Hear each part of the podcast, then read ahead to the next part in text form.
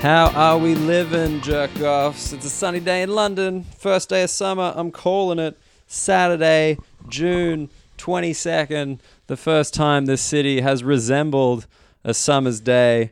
And I know because English people are exposing their very orange skin to natural sunlight for the first time in living memory. So that's exciting.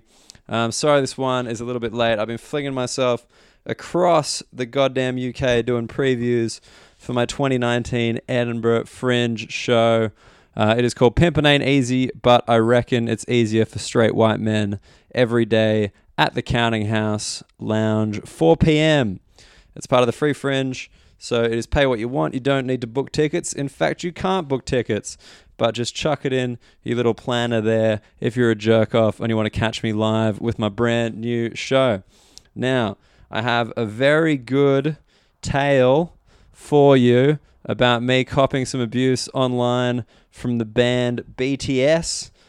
Uh, not actually not from the band. I don't want to be I don't want to be unfair to the, the lovely people of BTS, but from their fans. They're called the BTS Army. They're all around the world, and I've somehow been dragged into a war between them and my good mate Alex Williamson, also known as Shooter, also known as the Loose Aussie Bloke. Uh, I will definitely get into that chat uh, for next week's episode, but I want to dive straight into this one. Uh, we're getting back to a little bit of a Brexit edition of the Union Jack Off. I have a French comedian for you. Uh, his name is Eric Lampaert. Uh, Eric Lampaert has spent the majority of his career performing in English and in the UK, as you'll be able to tell from his accent. But he's a French man. Uh, he has he's recently returned from Los Angeles, the LA, where he's been doing movies and other kind of Hollywood shit like that. And I'm really curious to talk to him about his experience out there, just because I was out there myself, and especially his experience returning to the UK, basically after, well, not after the Brexit vote happened, but more like after Brexit has kind of been this thing that's been an issue for so long, because he wasn't actually living here uh, for the majority of the time after the vote. He was just here for the vote, then he left for LA, and then he's come back just when, you know, it's bloody chaos in the Tory party. And I'm curious about his perception of Brexit, how he's felt that he's being treated differently, if he has, in the UK. I mean, you wouldn't know it to talk to him. This accent, proper British, proper Sussex. You'll feel that. I think. I think Sussex. I could be wrong, but anyway. I want to dive straight in this episode because this bloke is incredibly interesting. Uh, we actually met last year at Winter Wonderland. I don't know if I mentioned I was doing Winter Wonderland on the podcast, but basically, over the Christmas month, me and a bunch of other comedians performed in a gigantic circus tent at the Winter Wonderland theme park in Hyde Park. It's like a pop up theme park thousands and thousands of people go there every day. It's this family friendly kind of vibe generally. But they had this comedy show in a massive circus tent. And, uh, you know, it was interesting. I definitely didn't have a bad time there, but it wasn't the usual space where I'd do comedy. It felt more like it was like greatest showman time. Like, this is the greatest show. Like, that was the vibe. But when I did it with Eric, he was the first comedian to walk in, check out the space, and look at it and say perfect because he's the kind of dude who is not intimidated for one second by a giant circus tent. Anyway, I'm excited to chat to him. Super interesting dude. Has spent time growing up in France, then his teenage years and early adulthood in the UK, and then recently just spent three years in LA trying to make it as an actor and comedian. Excited to have him on the podcast. Ladies and gentlemen, jerk offs, first time jerk offs. Check it out. The very funny, very interesting, very lovely Eric Lampaert. Français, c'est la langue de toi. Français, c'est la langue de toi. Hey, hey, hi, hi, ha, ha. La langue de I love when someone comes in here hot, you know? Well, it's, it's like I'm a professional. It's like this is my job. Okay. It is. All right. It is interesting that I've got to the point now where I'm just. I don't. I don't feel like a fraud. That's know? good. You know. So don't get me wrong. There's still plenty of work for me to to grow as a comedian, as a performer and stuff. Yeah. But now I get on stage and I'm like, no, I'm I'm good. This is this is good. Yeah, I, I think I'm like I'm flirting with that feeling. Right. Like I'm close. Just that Right. kind of thing where like every now and again I'm still like I think it's mainly like a new material night. Right. And there's like people who are newer, Mm-hmm. like you know they're like not they're very not very much not making a living, Right. and they're just killing it. And you're going on at the end, and you're like, they're gonna find out I'm a fraud. like, this is where everyone knows. So, you know they've destroyed it, and then I come on as like the professional guy, and I'm just average, and they're like, I, I know I know you mean about that, that little fear. I actually really like it when an open mic kills it because Ah. in my head I'm like, okay, game on, put your game face on. yeah, But nonetheless, you know, when I was an open mic, I'd be working on the same five minutes. yeah, So yeah, I hope that it'd be good because that's the same five minutes I'm doing every show. Yeah. well, now yeah. like every gig I do, kind of unique. You know, yeah, well, I you're, mess around a little bit. You know, I think that's quite unique to you. That you're a, you're a free you're a free spirit up there. I am I Yeah. am quite free spirited up there. You're not like let me change that adjective. I reckon I reckon I need one less word in this sentence. Let's give it 500 tries. right. No, I agree with you that I am um, definitely more of someone in the moment. Um, Which I so I guess my skill would be a joke writer. I, I still would like to improve my joke writing abilities. You know, like when, when, when people say, "Oh, you're a comedian, tell me a joke," and I'm like, "Well, okay, if I tell you a joke, I've got to start with that story." yeah, and yeah, so I'm yeah, more of a storyteller. That's what I would define myself as, is a actually a storyteller And- rather than a comedian. instead of like a stand up. I thing I think like comedian's kind of a broad term, whereas I think a stand up is like a you know kind of jokes on stage, leather jacket, brick wall. Right, right. Well, I guess I guess for me, comedian would still be there, but Right. a comedian can take you on a journey. Uh, but it's harder to take someone on a journey, let's say, at a comedy club because people are expecting jokes. But Yeah. let's say if you're doing your hour, like I'm working on my hour show for the Edinburgh Fest, Yeah, yeah, yeah. half of it's theatre. Sure.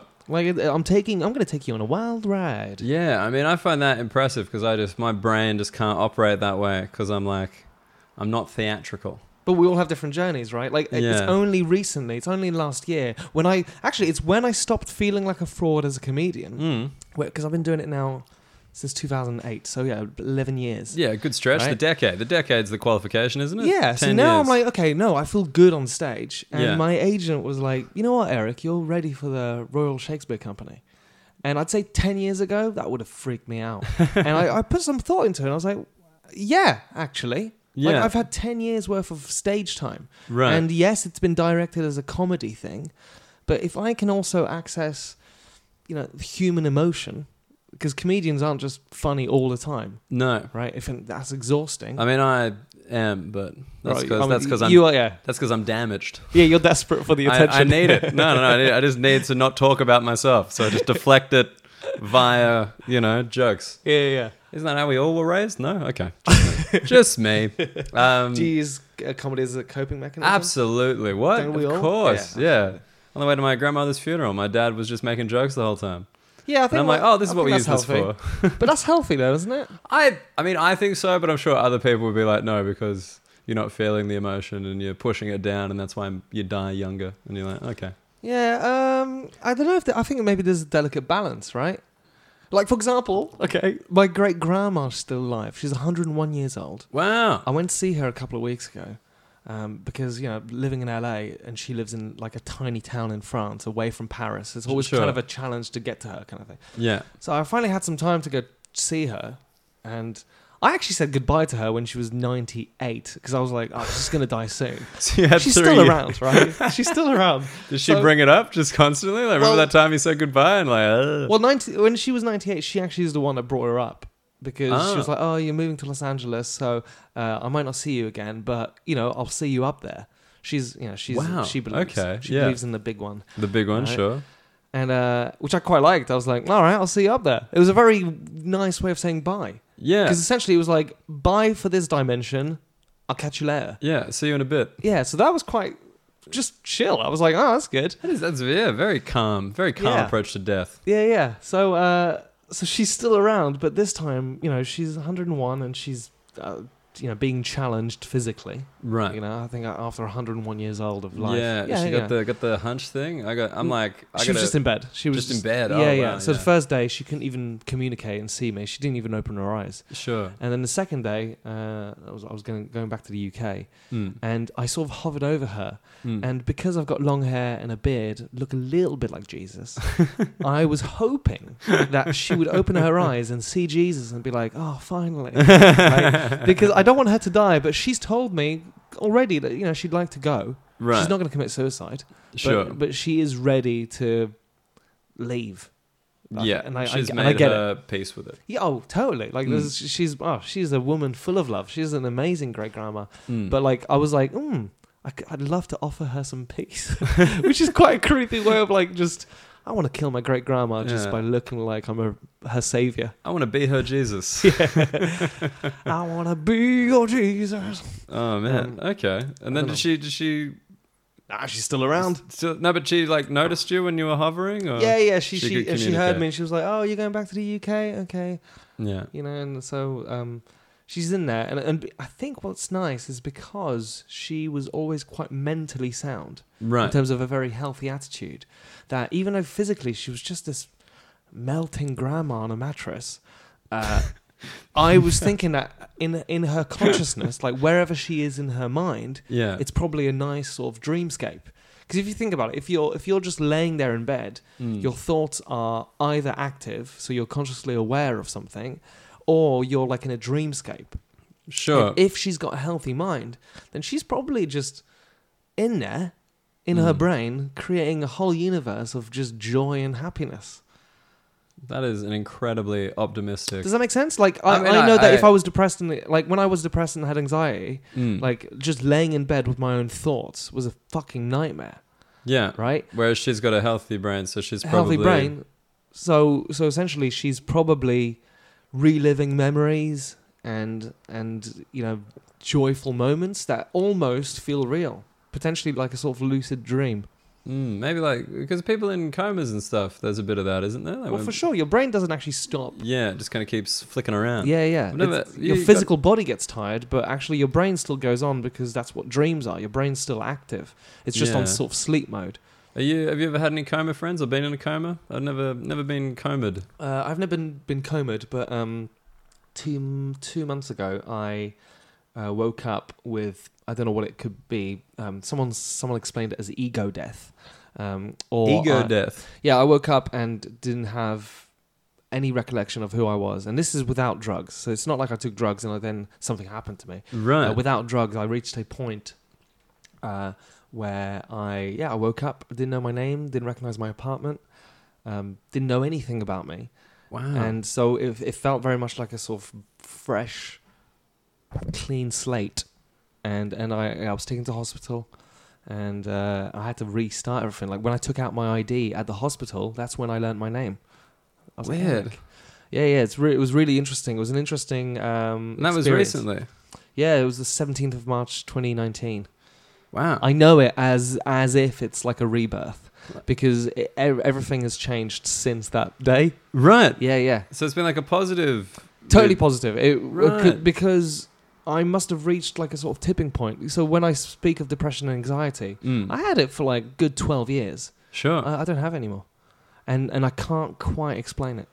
Just woke up one day. I just woke up one day, but but it's not like I woke up one day as Eric. It was a brand new, and I say I can't quite explain it. I can. Something something mad happened to me, like proper mad. Um, but uh, I'm not going to bore you with the details right now. No, please. Well, look. I mean, But that, is, but but that I'm going to plug it. But that is what my Edinburgh show's about. So if you want to come and find out how I went to an asylum, yeah, almost well, an asylum. It was actually just a, a nice mental health hospital. a nice mental health hospital. Asylum does sound more negative. Yeah, but which I, I find odd because I, I used the word asylum a couple of times, and then my friend Paul Sweeney was like, "You probably need to stop saying the word asylum because people associate that with like the you know those very crazy scary places when was- it was A, like, it wasn't one. Batman, Arkham Asylum. Yeah, that- he like even said that Yeah. he was like, but if you think about the word asylum, it's actually a nice, safe space. Absolutely, If that's what think- refugees Yeah, get yeah, to it's where- yeah. asylum. So, Mm. so that's the way I was using the word asylum. Was this? There's actually this safe place Yeah, where. Don't get me wrong. Uh, when I was there, I felt very much like I was in One Flew of the Cuckoo's Nest, okay, and there was moments where I was just like roaming the halls, like you know when you see a video footage of like these patients just roaming the halls. yeah, They look kind of crazy with their like robes and stuff, right? yeah. But actually, it's because there's nothing to do. So you you just actually spend your time wandering, wandering. the halls, uh, exploring your own thoughts, kind of thing. That's interesting. And so it was really interesting that, uh, from an outside perspective, I was looking at myself going, "Yeah, "Oh yeah, I totally look crazy." Um, but actually, it was just because that's the space that you're you're in. yeah, you're not allowed stimulus. That's part of the thing. They Yeah. try to pare it back. Exactly. You sort of exa- you you start from Yeah. the very beginning. You, you, I didn't have my phone, didn't have anything, didn't have my own clothes. Yeah, So it was uh, it was very much a, a fresh start. That's interesting. A fresh start. Well, yeah, because I, I visited. Would you like a fresh start? No, but look, abs- absolutely. What would be the things that you'd like to work on? Oh, That like that you'd like to sort of don't flip this on me. Come on, this is the. come on, uh, getting to know Mm. you, getting to know. Come on, no, I'd love um, to. I'd love to know more about your insecurities and shames and secrets. hon- honestly, like this, the one thing that I, I will, I will admit, this is. I love how difficult this is for me. Like I'm genuinely sweating.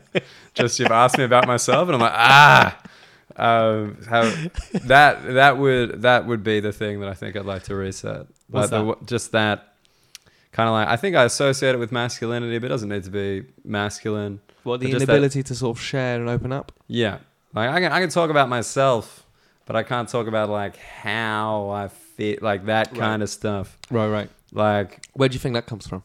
I think that's just you know uh, good repressed Australian middle class upbringing. Right, Not a, not a big feelings family. Right, right, right. Definitely not that. And I think it's it's very hard to break out So, of. so, so, yeah. I, I, of course, I imagine. Uh, Yeah. So, are, are emotions sort of seen as a uh, weakness? I wouldn't say a weakness, but they're just like not to be spoken of. You know, kind of like politics and money. Oh, wow. Just so just, interesting. Just keep it out of the. You know. So, therefore, you're you're actually holding on to stuff. Oh, Right. definitely, definitely. How is yeah. that healthy? That uh, it's not. And I- and I say that like I'm questioning you just for fun. I'm I'm I'm making it sound like hey, I've, my whole life has been. No, I've I very Yeah. recently sort of let go of the past. Of I was holding on to stuff, and and what I found really interesting was, um, and I say holding on to it like I wanted to. Mm. It's not like I wanted to. It was just buried deep in my psyche, and I did hypnotherapy and sort of came face to face with some moments that happened like you know 15 years ago right. and they were those moments were anchored if you like to my present day behavior so for example y- you go- going oh i'm sweating i'm talking Yeah. about myself that's not necessarily the you of today it's actually probably a thing that happened to you years ago right that like maybe just growing up with your family where they don't speak about stuff Mm.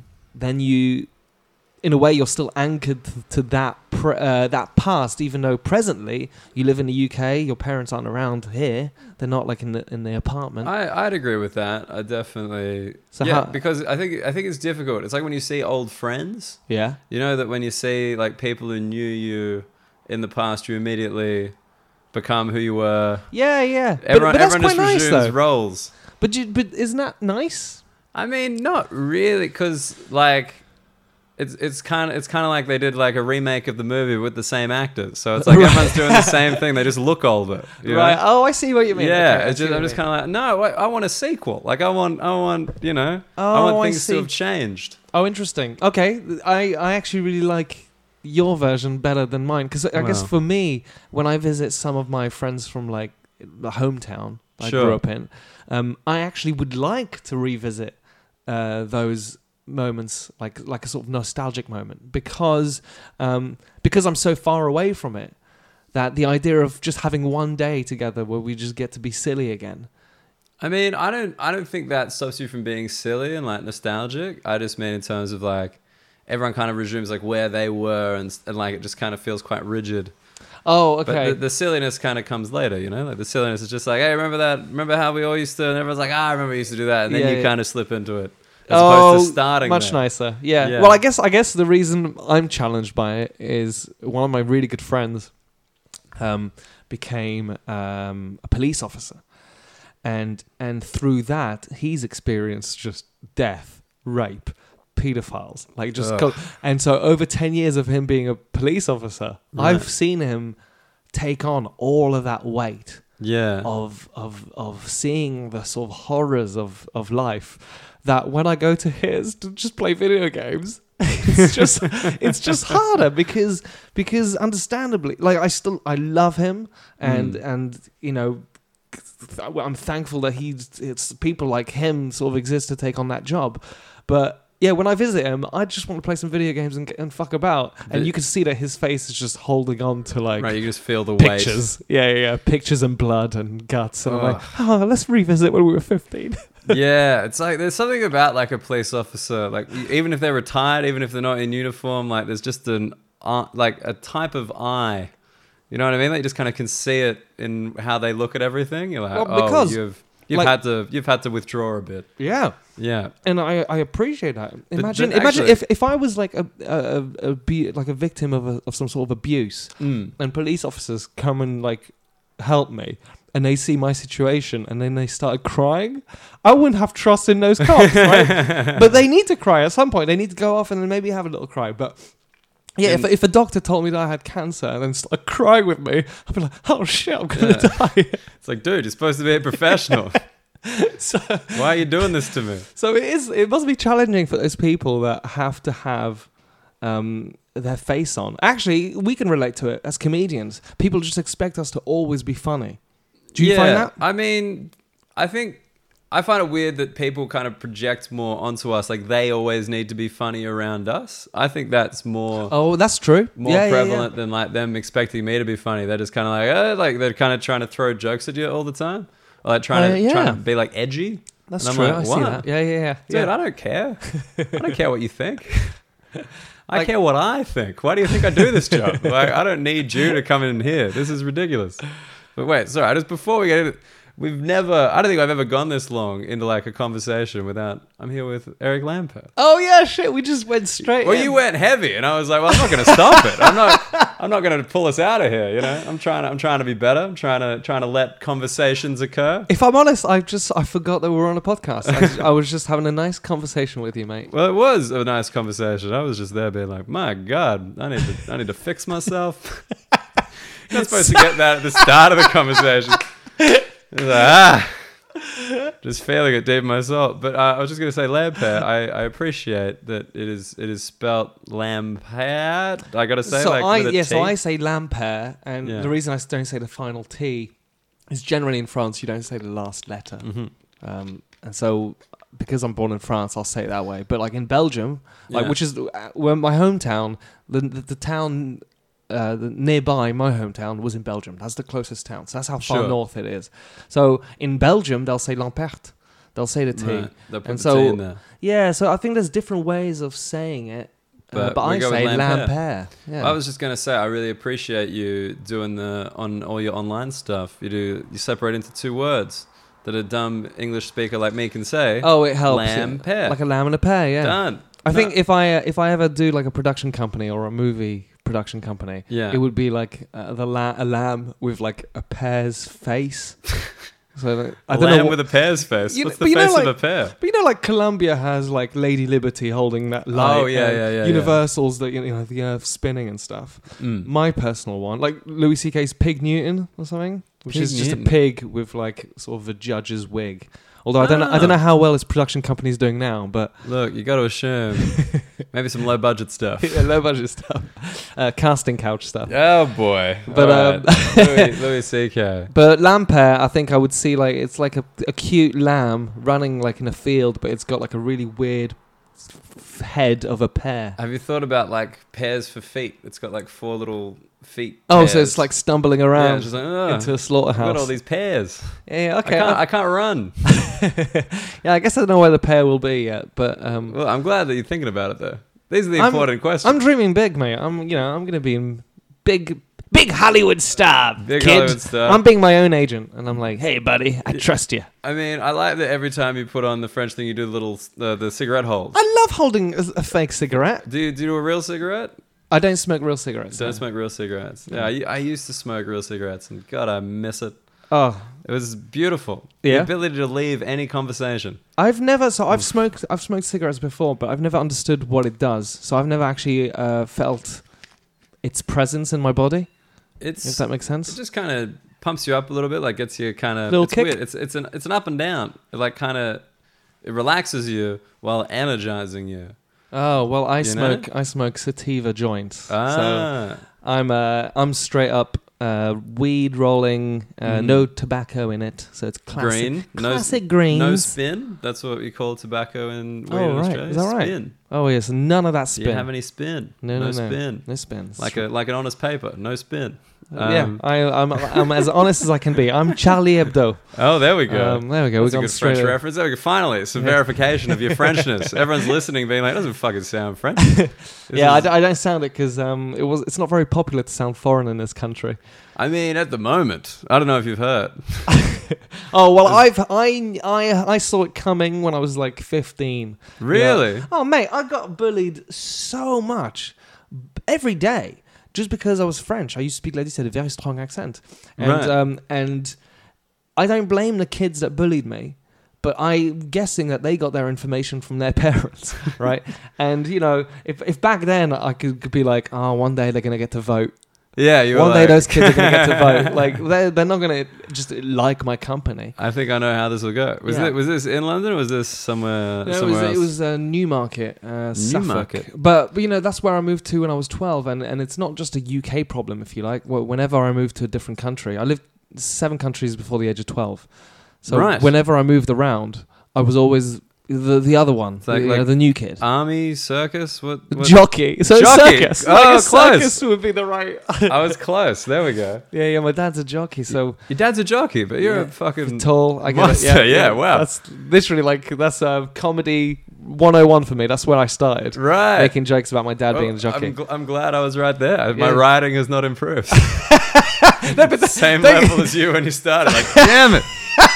No, but don't get me wrong. It's it that that bit of material is in in this year's show, Well, they- just um, because it is it's very much part of my identity. Right. so Because and also here's the weird thing: I, it's only recently that I understood my dad was a sportsman. I saw him as like a, an, an actor. An actor. Yeah, because you know, like like a like a model, right? He wears his little costumes, Sure. right? And he gets on his prop, a horse, and then he parades in front of audiences. And I was like, oh, that's just theatre. And then when you start thinking about like football and tennis and stuff, that, that's just an audience watching a conflict happen. It's just theatre, right? I mean, this is spoken like someone involved in the theatre. Everyone else, I, I do believe that sport are just a type of theatre. everyone who likes sport would just be like, yeah, it's just yeah, it's just sport without a ball and a score. It sucks. But I there's still like a story, right? And it's like, oh, so who told the story when they got the ball in the goal? Like, oh, well, it was Thierry Oh. Henry. You're going, That's- that's you're my going reference. deep down and acting. Oh, Thierry Henry. Yeah, nice. There you go. Keep it, keep it current. You know? Big, Uh, big sports fan. Big sports fan. Oh yeah, yeah. Actually, that, that yeah. So you came when you were twelve, but seven 12, yeah. seven countries before you were twelve. So you were just around. I was around. I moved around a lot. What what are you? What? Give me your top three of the seven countries. What Oh, South Africa was hands down one of my favorite places as a kid. South Africa. What Yeah. what time was this in South Africa? What kind of Um, what kind of years we talking? I think 10, 11. But so, like- I, so one thing, one thing is I like- don't remember Wouldn't that my have been memory. like apartheidy? Like around that time would have been that would have been breaking down, or So, would have just as broken a, down. As a kid, I think just broken down, but as Uh-huh. a kid, I didn't fully know what was going on, Oh, of right? course like, not. Uh, so apartheid wasn't really part of my zeitgeist, especially Yeah. because you know I didn't grow up in South Africa. So, but we did stay Ah. with a family that um, had this woman called Gloria who had her own house. Uh, as part of the property where we ended up staying with. sure. And back then, I didn't see any of that going on, right? She was equally part of the family in terms of like her kids and her spent Christmas with us and, and the family that we were staying with. And it's only sort of recently that I was like, uh, someone told me this when I was doing a Johannesburg Comedy Festival, and I was just talking of my experience uh, as a kid. And they were like, but you know that her name wasn't actually Gloria, right? And I was like, what, what do you mean? He was like, well, they just gave her a white name, just like Nelson Mandela's not actually Nelson. And I was like, oh shit. Ah. And so it was little things like that that, you know, visually speaking, she was equally part of m- my family at the time. But Given- now I go, yeah, oh yeah, her house was actually smaller and it was on their property. And yeah, she did do a lot of work for us. And so it was, it was, just putting it all together, like. yeah. And, so, and, and then she definitely had to go to her, and, And there was like the work around the house, and she wore an outfit or no outfit. Was there like anything kind of no, no, no. She, she just looked like she lived there, but But was in the cleaning other bit, and, and cooking and stuff like that. right? And so it was really as, interesting As a kid, that you as, wouldn't. as a kid, I didn't put two and two Yeah. together. I just thought, oh, I really love her. She's, She's, really always nice. taking care of me and stuff. And, uh, and so I really like Gloria. Yeah, She used to make me peanut butter and jam sandwiches, mate. I loved her. love Gloria. Still love her. I just don't. I just you know, it's th- those are distant memories. yeah, Um, because as a kid, I'm not going to keep track of like where I was. I just sort of followed my parents around. right. So like those. But those that, are was that has that kind of made you more I don't know, international, I guess? Because I feel like the more that I do this podcast, the more that I talk to people from around the world. Like I'm Mm. like, oh no, like I am quite Australian. Like but at the when you're there and just around it, you don't really think about it. Right. And then you're just kinda like, Oh I know I am, yeah. Well, until until you get out of your own bubble, it's very hard to even imagine other bubbles. Exactly. Right. But so as a kid, like you didn't ha- have a bubble. You were just Oh, kind of, or the racing bubble. It was constant chaos, yeah. Okay. And so, uh, and but but by chaos, I don't mean that I was feeling any of it, uh, Mm. because again, as a kid, I didn't know any different. So I I grew up just moving around all the time. So when I say that I lived in seven countries, Mm. that is in a way a lie. In that I lived in Belgium way longer than any of the other countries, Mm. but the amount of memories that I've actually got in my head that I feel I have access to, because Mm. ultimately, you know, it's a hard drive, right? You, so you could, you, uh, there's way more memories technically of in Belgium than there is of everywhere else. But the amount of like like going to South Africa, it was so much new stimuli Mm. that my brain was like, keep all of this, keep all of this, and so the amount of memories I have in South Africa are equal or maybe more than in Belgium because Belgium was a bit like France and a bit like Germany kind of thing. You know, and, and they all kind of blended where and South they kind of all blend. out, being like, Yeah. this was this crazy experience. There was Gloria. There was oh mate, there was completely different landscape. nature. I mean, nature-wise, yeah, because I did. so I exactly. did- So I didn't go to school during that time. So my parents was like, just go like Mowgli. They were like, just go go play in nature. and and I love my parents. I'll tell you what, my parents got in so much trouble for always taking me out of school, and uh, and the, te- the you know the, the school you know would send them letters and stuff, Mm. and then they were like, he's he's gonna learn from other countries. He's gonna learn from like just being out of school. There, there's value in seeing and experiencing all this stuff. Yeah, and there really, there really was. Yeah, uh, you know, Leonardo da Vinci talks about it. He goes, uh, you know, really the best way to learn is through experience. You know, you can you can read about other people's works in books, but Mm. until you actually experience it, you don't really know. You know, you can read what being drunk is like, but until But- you're drunk, you don't really know. You don't really know. I, I, I, I remember this. There's like a saying. It's like a, an idiot doesn't learn from their mistakes. Like a smart person learns from their mistakes, and Right. a genius learns from the mistakes of others. And I don't really agree with it. I, I think that if you get to gotta if you get to a genius point, uh, then you must have gone through the intelligent point, and and therefore you will have made mistakes. Um, It's just you stop making. and actually, start. and actually, oh, that I I understand the quote. Re- Mm. Repeat that last thing again. the genius? genius learns from the mistakes of others. The mistakes from others. So it's like it's like about like you read about these Oh. things and you learn from these people that aren't you. Like you don't have to go through the experience. Uh, I guess that. Well, that, I guess there is an element of truth to that, right? Mm. If if if you can see people make mistakes and you can learn f- from that as well. Don't do that. But also, I think it, once you get to a certain point where you don't even see mistakes as mistakes, because w- mistakes are human, right? We we do them, Oh, we need and them. and so, w- you know, if you do learn from them, then it's almost not a mistake. It's actually a, a gift, if you like, right? uh, in in a, do you, do you understand what I mean? Is that if you do learn from it, then actually it's not a mistake; it's a lesson. Sure. And so then, if you can actually twist that, then you never really make any mistakes because you're constantly improving yourself and bettering yourself from those moments. Look, I I agree with you intellectually, Right. but personally, I I I can't I can't stand it. It say it seems like I'm just looking at like one of those you know energy salt lamps. You know, Oh, what, just like, me? this is good for you. Like this is healthy. Oh, right, right, Just exposure to this.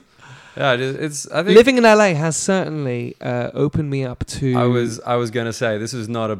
You do not have a British perspective. No, not at all. and and I have to say, it, it, I am being challenged by living uh, here every now and then. So like, I, I like life between the two because in LA they are quite mad, all of them. And I agree. Like scary. Like you go to like just what would be like a kind of pretty ramshackle kind of dinery thing, yeah. but they'll have activated charcoal lemonade there. And yeah, you'll be so, like, what? al- yeah, so already the, just life out there is just uh, madness and constant. again, constant chaos. One of the reasons why I actually quite like it there because things actually change really quickly. They move on very quickly, and so I quite thrive. I thrive in it. But what I mean by madness is that, um, firstly, it's quite a desperate city, especially for our business, entertainment anyone business. in the- Everyone's kind The of always arts. on, right? Yeah. I mean the Uber drivers, man. You get they get their pitch. yeah. You get in the they- back of an Uber. I, I know I know a guy's whole life story. Yeah, was everyone's got their impressive. story to tell. Yeah, and so it's um it's definitely challenging out there. But one thing I do like, it doesn't mean that everyone is honest about it, but everyone has a smile on their face. Some Hmm. of them do put it on, and that's where people say that people in LA are fake. But, but fast, but you know, so many people say that when they've been there for like five days, and it's like, well, actually, if you live there for three years, like me, Hmm. there's 19 million people in the greater Los Angeles area. If all of them are fake, that is insane, right? It's just that maybe you've met some people while going on that trip that have given you the illusion of this fakeness, especially when if you so in the UK that was very much my depression and anxiety years, right? So if Mm. someone smiled at me in the streets, I my thought my thoughts would be, why the fuck are you smiling? What have you got to smile about? Life is just a series of miserable events, right? But then you, you know it's Lemon, lemony snicket. Series of unfortunate events. yeah, basically it's just oh, what That's- are you smiling London. for? I mean, I think Lo- But but when you go over there, then you know you can actually if you look at people's eyes, you can tell if they're actually smiling, and and I actually like it out there. I mean, so so do I. Like, I wanna I wanna get more into this soon, You right? but I want to bring you back a little bit. Oh, let's bring it right back. A little bit, a little bit. So, you the Fran the France thing. Do you still do you still feel French? Is that still part of your? Because you were- just went like you went quite young, you know. So I felt French as soon as Brexit happened. right. Because So it was kind of put on you. yeah, because Ah. um, because my passport's French.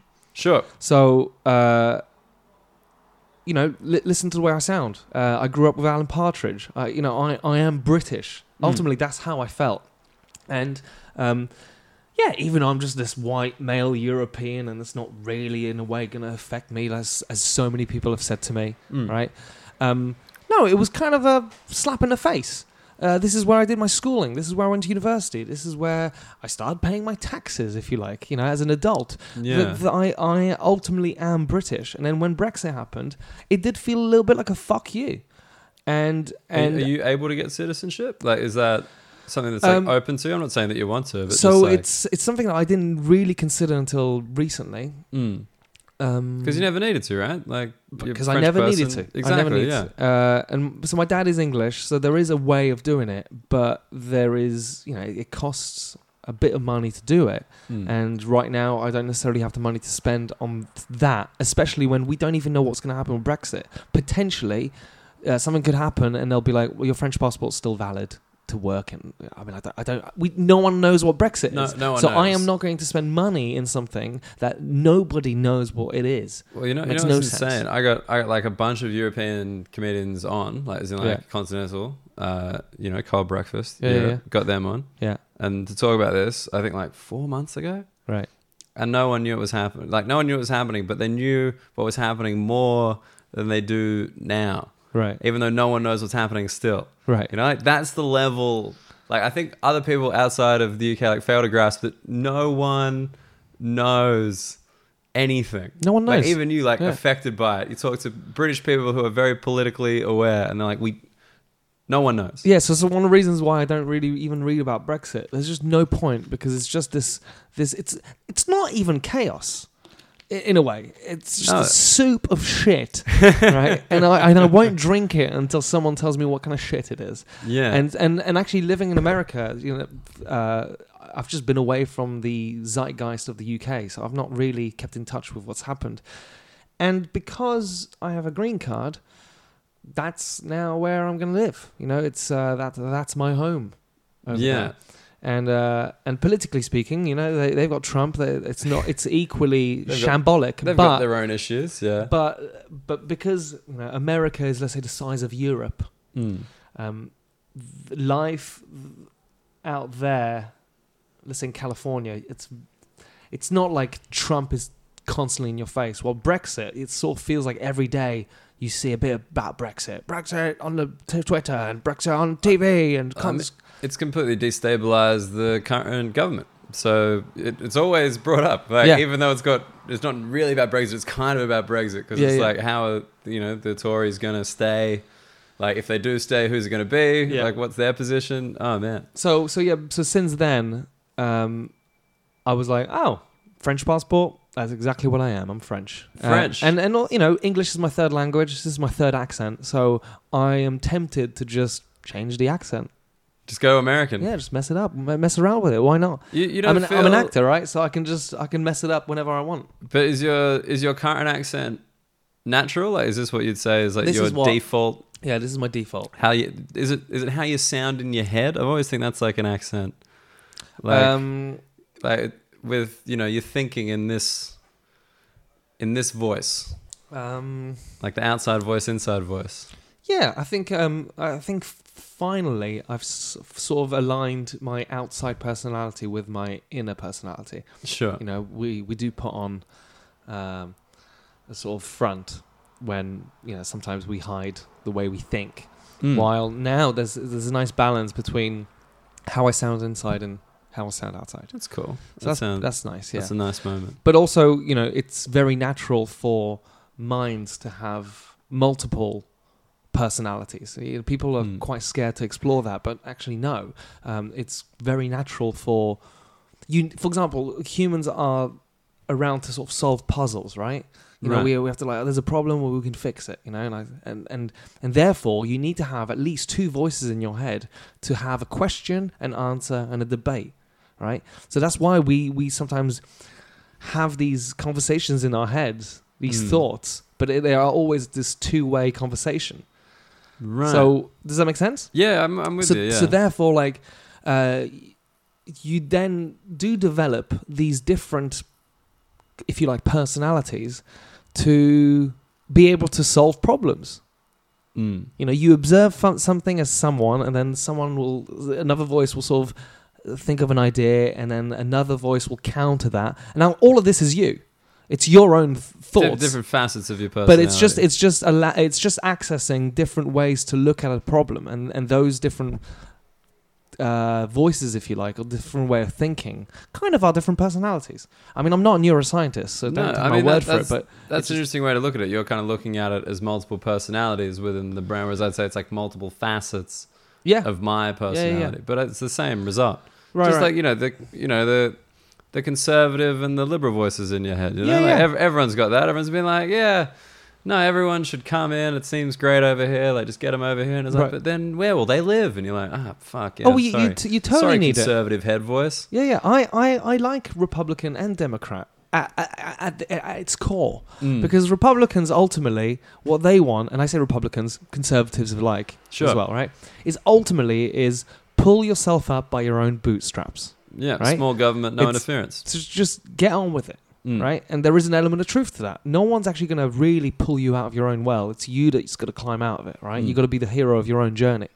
But I like what Democrats and you know the other side have to say, which is, but if you can't, we'll give you a helping hand, Yeah. right? If you're And- still stuck in the well, Yeah, you've got a ladder. Then we'll help you because some people are born in the well and some people just fell in it, right? so, so, so there's that delicate balance where we kind of need both to, to do it. But for some reason, lately, both US, UK, and I'm sure other people, other places around the world, that gap between the two has got so much bigger Mm. that everyone's just lost. It's like let's go back to make it simple. Just go back to simplicity.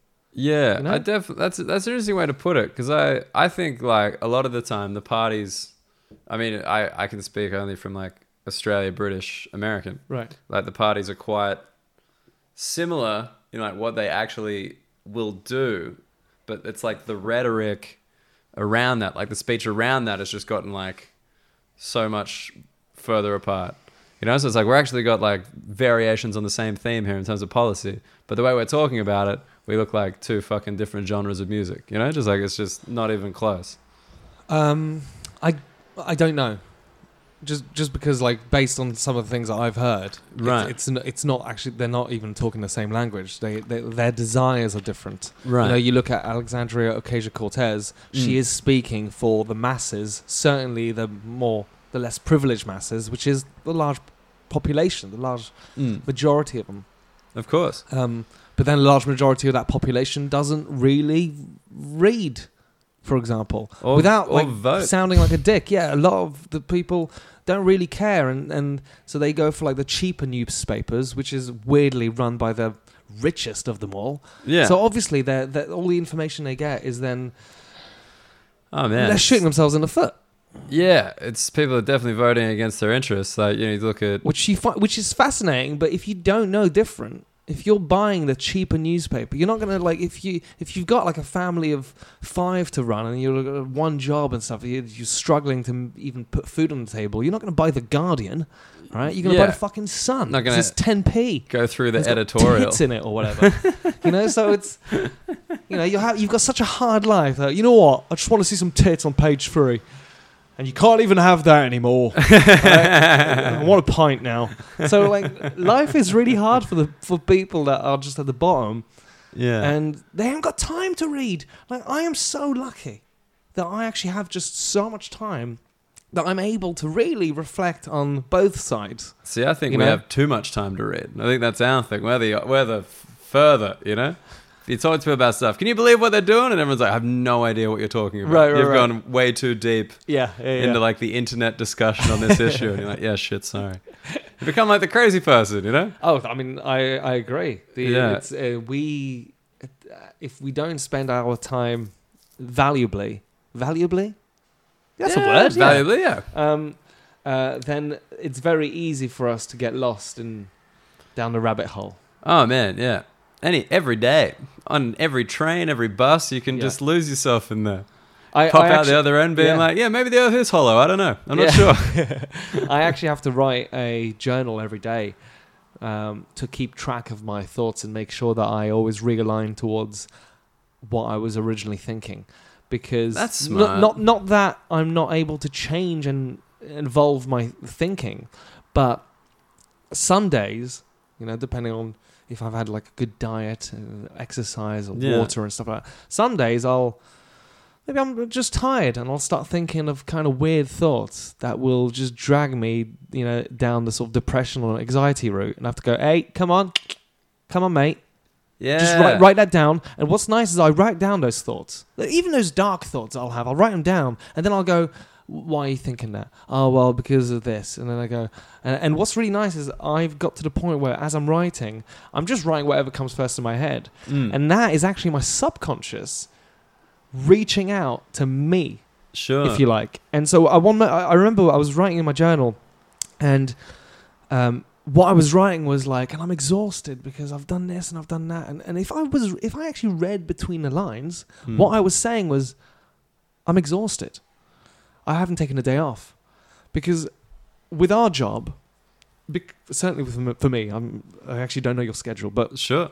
because we don't have a boss that says come in Monday to Friday, nine to five, right? We actually have to make our own schedule. And Mm. certainly in the past, I was a bit of a workaholic. I, I got lost in my job, so I didn't have to think about my identity that I hated, right? That- so I would just really work all the time. That I'd be working Monday to Sunday, and I was constantly working, And if, and constantly if you don't have work, there's nothing more terrifying, right? Like yeah, but then I, but I always made my own work, so I'd always write something. I'd always, oh, okay. I'd always be doing something. I just get that thing when I see like a hole at the end of the week in a calendar, and you're like, oh no. Oh yeah, I just fill it. So I used to just constantly fill it. But but the thing is, I constantly filled it.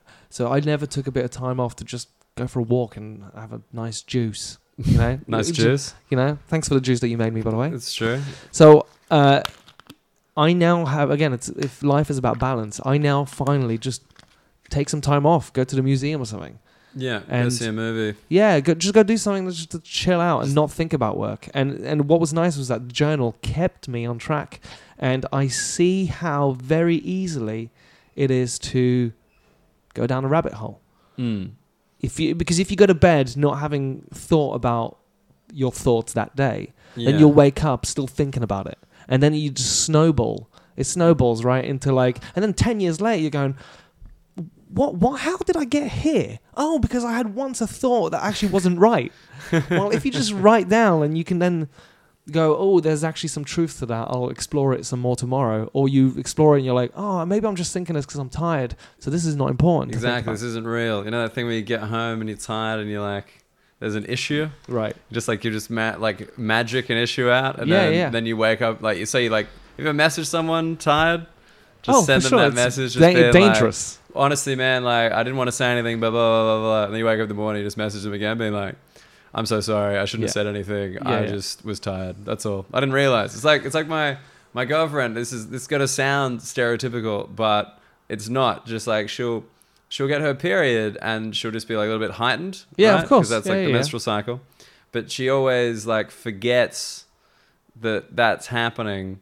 So like after like the first day, she's just kind of like a bit, you know, angry and just like a I- bit just freaking out. And then Yeah, I, I yeah. just, and I'll be like, "Have you got your like aren't, aren't you on your period now?" Because like she tells me because we've got an honest relationship. No, it's good. And then Yeah, I'm just yeah. like, you, "Didn't you just say you got your period yesterday?" And she's like, "You're absolutely right." And then It does Which is help, fine. and, and it, yeah, I, me and my ex-wife, we used to do that as well, and Mm. it was really helpful because um, she used to have like some, you know, some some bad ones, yeah, and uh, and before I would struggle with them. I did, I wasn't strong enough to just listen, you know, like just to. Just, I you know, she would say some things to me sometimes, and I'd be like, "Where is this coming from?" but once I knew that, like, sh- she was just going through some tough time, I was just like, if if I knew that she was on the period, Yeah. so we kept it like I, I sort of tried to keep track of it as well myself, sure. because then if she forgot, then at least I knew, right? And then whatever she was dealing with, I'd be like, oh, I'll make you a cup of tea.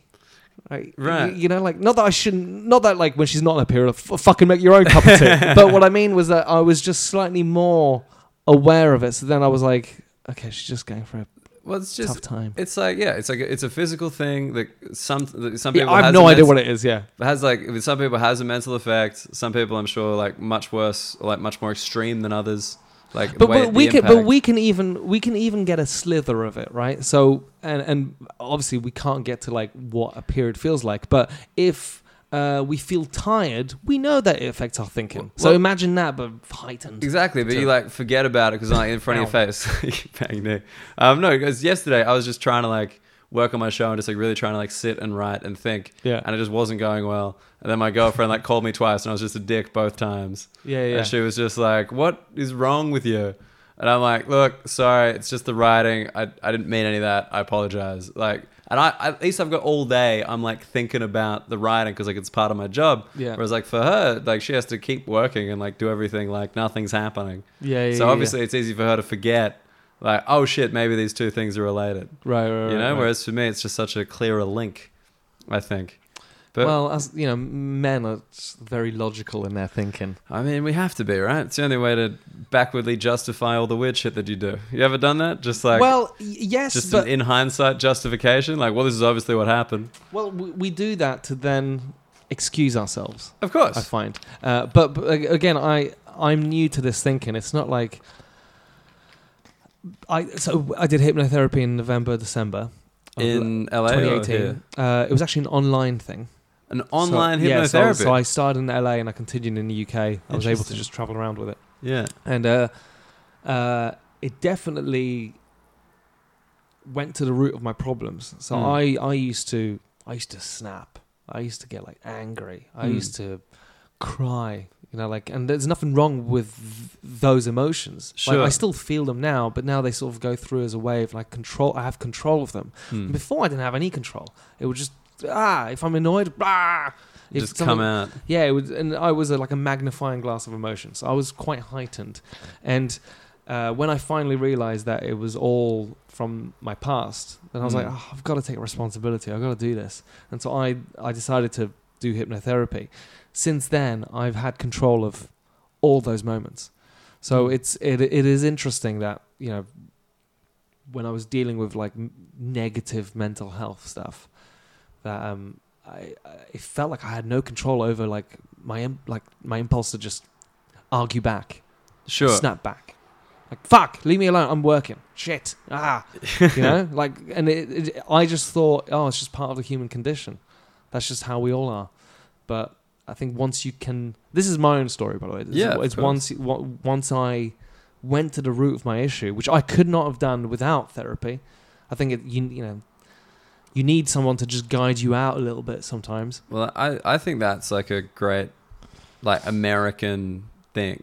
Like I think America more than any other place has kind of helped to normalize therapy. Yeah, and I think it's it's helpful. It's and, and and what is therapy but just you know, it's been going on for years. You know, people's therapists used to be their priests or their or their yogis or their Sufis or Yeah, whatever. Like so rabbi, good rabbi, Yeah, good rabbi. counsel. That's what that's what it is, you know. And Mm. it's I think you know from an outside perspective, when people see religion and it's like, oh, they just forgive you every Sunday, do they? You know, like it's that's so then Mm. it's. But if you honestly make a mistake and and it you feel shit about it, you know, it's nice to then talk about it. And then someone goes, mate, you made a mistake. You clearly feel shit about it. Just let it go. And you know, like To, to have someone else saying that. yeah, and then and then tool. and then obviously you you know taking responsibility and then apologizing for it and Hmm. and if you genuinely mean the apology, right, then their reaction shouldn't even matter. Hopefully they'll accept it, but maybe they're angry. And so, Mm. you know, you move on. But as long as you genuinely mean the apology, then it means that you're not holding on to it in your brain. And I think that's something that's quite important, certainly in today's society. We are all fighting one another, and it's like, what you sorry, what are you fighting about? What what are you angry about? What are you really angry about? Yeah, Your parents? I mean, it's probably your parents, right? your parents. Every time I see like a, a, a sort of a trophy hunter, I'm like, sorry, who are you killing there? Your mum or your dad? that's, how, that's how it feels. Oh like- man, that is a good way to put it. I like that. So it's a, you know, once you just let go and just go, mate, fucking shit Mm. happens. Well, do you, do you I- think being in LA is like kind of crucial to your realization with this, or is it more like tied into your The whole, I think the whole journey has been, you know, if it's very difficult for me to really pinpoint Mm. where something happened, if you like. Right. you know, yes, it started in LA, but before I moved to LA, I was there, and because I was there because of this, and I was there because of that, and so you know, you can keep. And it's it's an interesting, it's interesting when you realize that your identity is just a series of events that weren't in your control, right? And Yeah. and once you realize that, then you're like, okay, whoa, that's cool, uh, and so then it's very easy to forgive some of the things that happened in your past. Um, if if you you, know- admit that there's no control. To to a certain extent, right? So, Mm. um, firstly, anything that happens to you as a kid, uh, you you weren't in con- control because your parents course, were in charge, parents or your guardians, or or, or, Or the Glo- lack of guardians, or Gloria. Or Gloria's Gloria, around. all of that, you know, all of Mm. these people. And your prefrontal cortex, the control panel to your brain, so the the part that deals with complex thinking and stuff, Mm. that takes 25 years to develop. So everything that happens to you in that 25 years, good and bad, certainly traum- traumatic moments, Mm. are ingrained in that network of neurons. And so your identity of today will be driven by the things that happened in the first 25 years. Gotcha. So it then requires some rewiring on your part to then decide to change. At some point, you have to go, okay, that wasn't in my control. That wasn't my fault, Mm. but I'm now an adult. Like uh, it, uh, when I was 32, and I still am.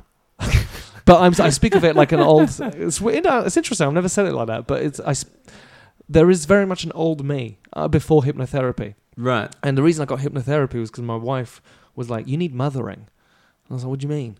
Mm. And she was like, "Well, you know," and she she sort of excused it. She was like, "Well, it makes sense. You were abandoned when you were 15 and you became homeless." Blah blah blah. And I was like, oh yeah, that's interesting. I've, I've totally sort of forgot about that, if you like, because I was trying to sweep it under the carpet. Well, yeah, you'd be not. You'd be moving on with your life. You're like, I'm not a, Yeah, yeah. a homeless 15 year old. I'm a professional comedian. I'm in movies. Yeah, You know? but yeah. but that that moment was very much ingrained in my identity, and so, uh, for example, if me and my wife were having an argument, you know, I would really struggle with it because I had ab- abandonment issues, and hmm. so then the argument was always came from for, for me specifically. It became an argument because I was scared of losing her, rather than just having a conversation or, or just listening. her leaving, even yeah. if it was about anything. Right, right. Just so constantly, what, you're going to leave? Fine, just go. And Yeah. she's like, but I was just. And I've done. about- I've said that plenty of times. Oh, it's too hard for you. Well, then go. And and that was my defense mechanism, kind of thing. And it's Yeah. it's interesting that um um when she said that, and I felt terrible because I you know I, I really did. I still do love love her. Mm. Um, and, and it sucked because I was like, man, I really married in the hopes that it could potentially be forever, forever. Yeah. You know, and no, it was I fucked up again. And don't get me wrong, like she also made mistakes. You know, right? It was a two way street, but. yeah. I'm not gonna spend my life going. She did this. I at some point I was like, you know what? This was a failed relationship, and the relationship before that was f- quote unquote failed, if you like. And actually, it was because some of the behaviors I was doing in this relationship, I also did in that relationship. Therefore, some of this has to be on me. You know, There- I have to take some responsibility here. Yeah, and so when I finally did, I noticed a lot of changes, and it was um, it was really interesting. Just in how you've approached. Have you found, been in a relationship since? No, I actually don't want to. Right. And and that's another thing. Before I I didn't realize this, but I was jumping from one relationship to another, Mm. and it's only with a bit of hindsight I go, man, was I scared of just being alone? I mean, I Was I? think I was desperate for love. I was desperate for it. if, if your parents abandoned you, I think that'd be a pretty natural.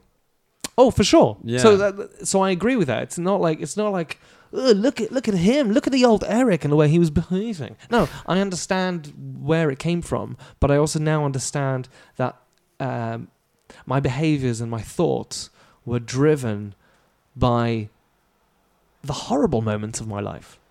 And but actually now it's only now, like for example, I uh, last year before hypnotherapy, um, a friend of mine she um she asked me about my childhood, and I was like, oh okay, I'll share. Yeah, and, I, and I sort of shared a little bit about it Mm. and t- told her about being homeless at 15 and stuff. And when I was talking about that at university, where people are getting to know each other and stuff, I was like, Mm. I was 20, so I was like, oh yeah, like. When I moved to university, 14th of September 2006, the reason I remember that is because I opened the door to my dorm and I was like, oh, I've got a bed. Because for about four years, I just didn't have a bed. I was constantly just living, you know, What, just- out of a bag. In in the UK Yeah, yeah, yeah. is and just Just constantly going from one place to another, like just still attending school or yeah, just, still doing school as well. Wow. And so um, I was like, oh, I've got a bed. And, you know, at the time, it didn't really make me sad. I was like, oh, finally, you know, I've worked really hard to get here. Yeah. But then talking to some other students and stuff, and they were like, where'd you come from? I was like, oh, I did this, did that. And, and then I told them about being homeless. All of them would feel so sad that I then was like, well, oh, wow, is that bad? And I then sort of took on this victim role, role that I didn't realize I was doing. Mm. And I was like, whoa, everyone's sad. Maybe I should be sad. Maybe, oh, maybe it is bad. Right. So, but- like they kind of informed the way that you Yeah. felt about it. Yeah, yeah. They were like, "You should be sad." And you're like, "Okay." yeah. So I I'm didn't. sad. Yeah, yeah. So I just took this on, which was really weird. And then this, uh, yeah, this, last year, this friend, she was like, "Oh wow, that's really brave," and I was like, "What do you mean?" She was like, "Well, like that little kid was 15 years old Mm. and got you out, and now you make movies in Hollywood. Mm. That kid got you there, and that was such a massive realization because I get to I get to enjoy and reap the rewards of what a 15 year old homeless kid did, right? right. So once I look at it like that with some distance, I'm like, fucking hell, Jesus Christ, 15 year old Eric, good for you. Good job, And buddy. so now, all of a sudden, just like this, the memory of something that caused me pain actually just, I was like, whoa, now it's a positive memory. yeah, oh, mate, you badass. Right. And that, that has really changed my life uh, just just looking at bad moments in my life and actually just going, okay, let's spin this. Mm. Let's just spin it. Like same memory, but wh- why? You know, wh- what? How, what can I learn from it? Just different perspective. Yeah, yeah, yeah. Yeah, it's so interesting. But yeah, and, and just all online. Like online was sufficient. Online online hypnotherapy. That's uh, that's the most like 2019 shit ever. Yeah, yeah. I did my hypnotherapy online. And uh, what was really interesting is that uh, so this hypnotherapist is called Marissa Peer. Mm. Uh, so I do recommend her if you want to check her out. And um, online, the way she does it is just guides you into a deep state of relaxation. Mhm. And once you're there, um, she'll say something like, "Think of a time in your childhood that caused you pain. Mm. Everyone's got one."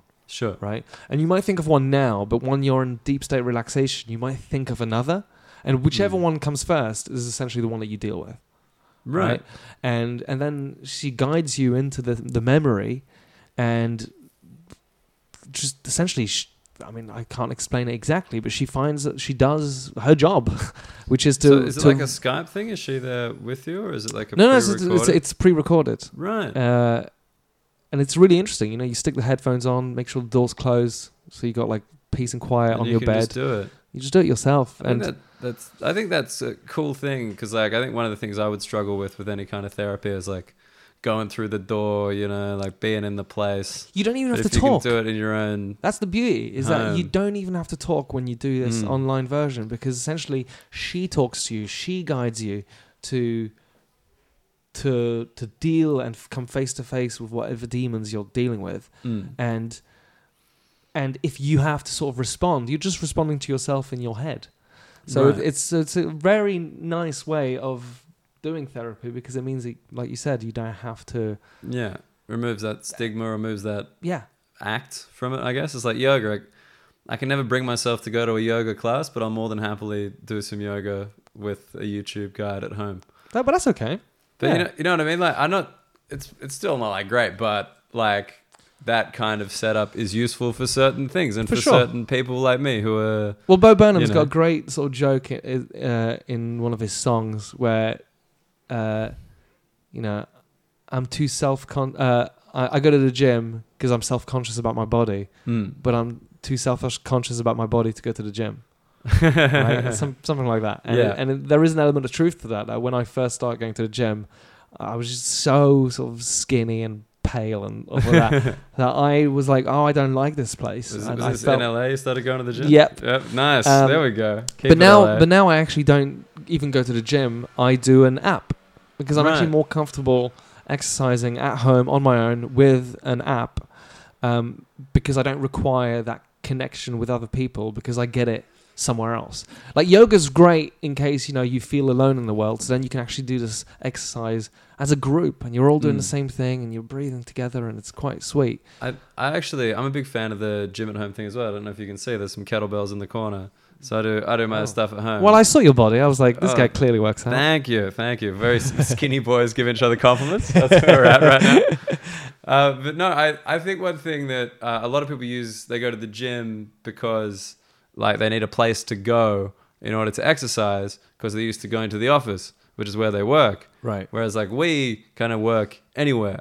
So like the gym thing, it's kind of like yeah, we'll just work out anywhere. Like we don't need to go to a venue in I- order to. I I agree, but there is also that sense of community that that we lack. So uh, certainly I did because we can work at home Mm. and we work on ourselves. You know, we, we, we write material about ourselves or our way of thinking and stuff.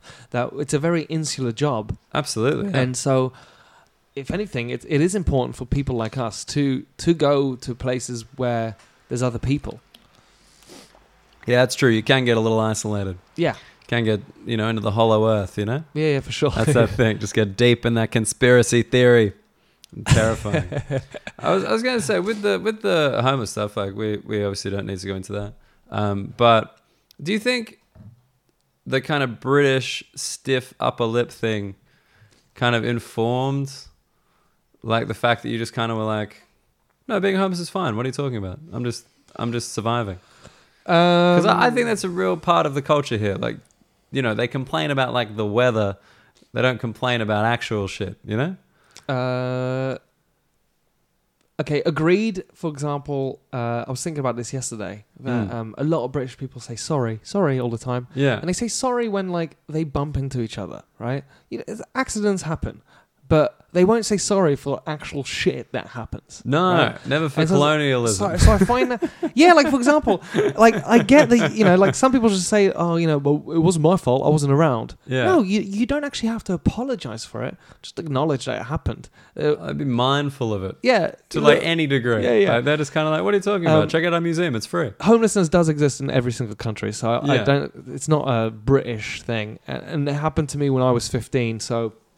I, I did have it wasn't the kind of homeless where I was on the streets Mm. even though like there was a couple of moments where I did sleep outside just because I was embarrassed Sure. that other parents were taking care of me. But other kids' parents did take me under their their wing a lot, and I would move from one to another based on shame. Just because I'd be like, oh no, I'm gonna stay over there this week, and it was like I'm, I would make it sound like I'm excited by it, but it was because I was just embarrassed to just stay too long in one place. Yeah. Uh, uh, however, also the the constant change wasn't an issue for me because of the constant change that I had in my childhood. I was always moving around. Right, because you said So- your parents were taking you Yeah. wherever. Like right, like right now, I'm actually couch surfing between uh, Europe and LA because um, well, because I don't have a, a home to, to go back to right now, Mm. but also um, I'm lucky that my job keeps me traveling around. That actually, at the moment, I'm like, I, I don't need I don't need to go anywhere. Mm. Um, it's the first time in my life, or I'd say since before the root of my issues, that um, that I feel good in my you know in my head, uh, Mentally. mentally, Yeah. and so so now wherever I go, I kind of feel good. So I feel like I kind of feel at home everywhere, which is quite a healthy way to to live. That's interesting. Don't get me wrong, like couch surfing can be challenging, yeah. but what's really nice is I've kept it simple. I kind of just have one bag, um, and it, you could say that you know. There are, of course, there are things I'd like. For example, I'd love to have more clothes to to sort of dig out from. sure. But um, I've actually kept it really simple. I've got one pair of jeans, and I got like another pair somewhere else. You know, but like I could always go to the shop if I need some clothes. Mm. Uh, I've got a couple of pairs of socks, a couple of pairs of pants, and then just wash them. so like, you know what I mean? I, I've I've got now a very simple life, and it's made things so much nicer yeah, so you're, because I you're a just lot don't need. I just don't need stuff. To, I need stuff. Yeah, I mean, I I used to, and I still kind of do. Basically, I wear the same thing every day, Yeah, we don't need which many things. which is like it's like fresh shirt, but like it's the same thing. Like it's Right. the same like color shirt. It's the same jeans. Yeah, yeah. Like just. And that does simplify things. Like I think people find it funny because like, oh, it must be cool. That you guys can wear whatever you want all the time. Right, It's kind of like, nah, man. Like it's nice to just be like, oh, cool. I'm doing a gig tonight. Put on my grey t-shirt. right, right. That's it. And I got like seven of them. Keeping life like- simple is, is is really nice, and Yeah. every now and then, you know, make a bit of an effort or whatever. But ultimately, it's quite nice to just not take, um, not fill your identity with stuff. That's I think the important thing is Mm. is once you f- truly feel good. And again, I, it's I'm just speaking like this because it's quite new for me. Yeah. It's not like I'm giving people advice. I'm just sort of saying it out loud for me that I'm it's the first time in a long time that I actually feel quite good. And because I feel good, I don't need stuff. Mm. And it's really nice. It's new.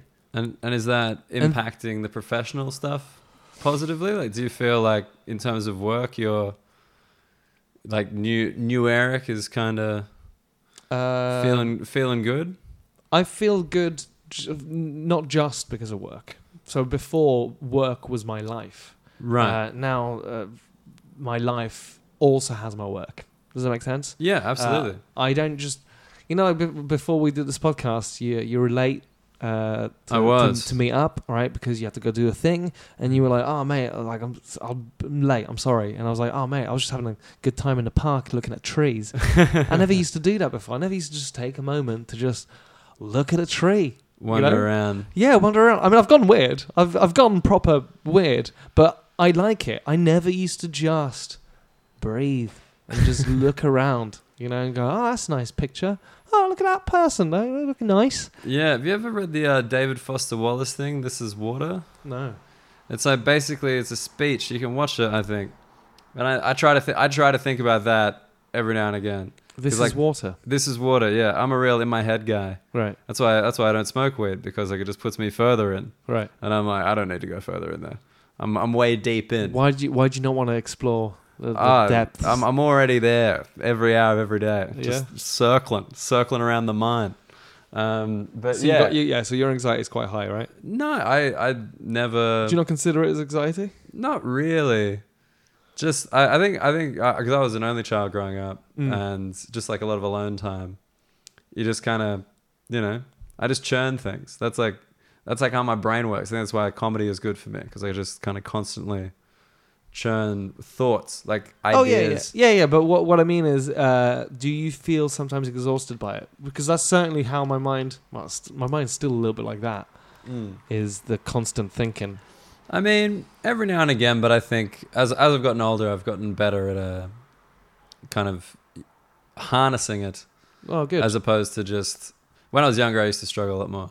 right. Um, used to like just drink and stuff, being like, "Oh yes, please, please, let's let's just chill." Yeah, yeah. Whereas now I'm like, "Nah, I just I put it in something. Oh, that's good. I'll I'll, Okay. I'll I'll think too much about an NBA team, even though I'm not even I don't even watch the NBA, but I'll just be like, no, seriously, I, I don't know about this trade. Oh, so you're like, you know, so you're probably learned, right? You, you've Oh, yeah, yeah, got yeah. lots of lots of good facts and knowledge in your head. Oh, I used to be a trivia host. Oh, did you? So I've got nothing but useless information. That's, that's- fun though. That's great. Man, that was that was how I got into this whole kind of speaking in front of people thing. It never occurred to me to entertain. Right. What what about you? Like when when did when did the penny drop in with acting or I'd also like to know about your penny dropping. my penny dropping? Well, Uh, for me for me it was just I was at law school and I was like absolutely not. This sounds horrific. Like I tried, I tried to like Yeah. kind of give it a go mentally and also like just professionally like Yeah. you know try to do legally kind of jobs and it just nah it just wouldn't stick Oh, but you've got you must have like a nice wealth of knowledge in your head to guide you as an artist. Like the the fact that you did law school is Mm. actually fascinating. It yeah mu- it mu- does it drive your material writing?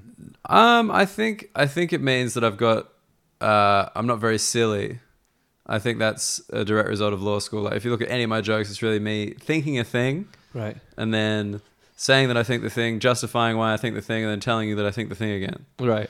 like, like your your own lawyer. Yeah, Yeah, I'm yeah. arguing my I'm arguing my case with every joke, even if it doesn't seem like that. It's like it's if if you I think if you look at it closely, you'll always realize that it's just me justifying this thing that I think. Right. Like it's not like, hey, isn't this fun? No, like that's not me. that's not me at all. Um, I'm like, no, you ever think that? People are like, what? And I'm like, this is why. And they're like, So I guess so maybe in a way that the fun element of it is that the audience get to enjoy you as a sort of case study.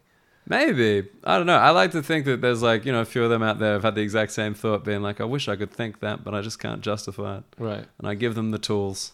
Oh, that's I'm nice. like, yeah, you didn't have to learn a foreign language. I'll just explain why. Oh, so you're healing the world. That's it. Not Yeah, healing, that's- absolutely not. I'm just making assholes more comfortable.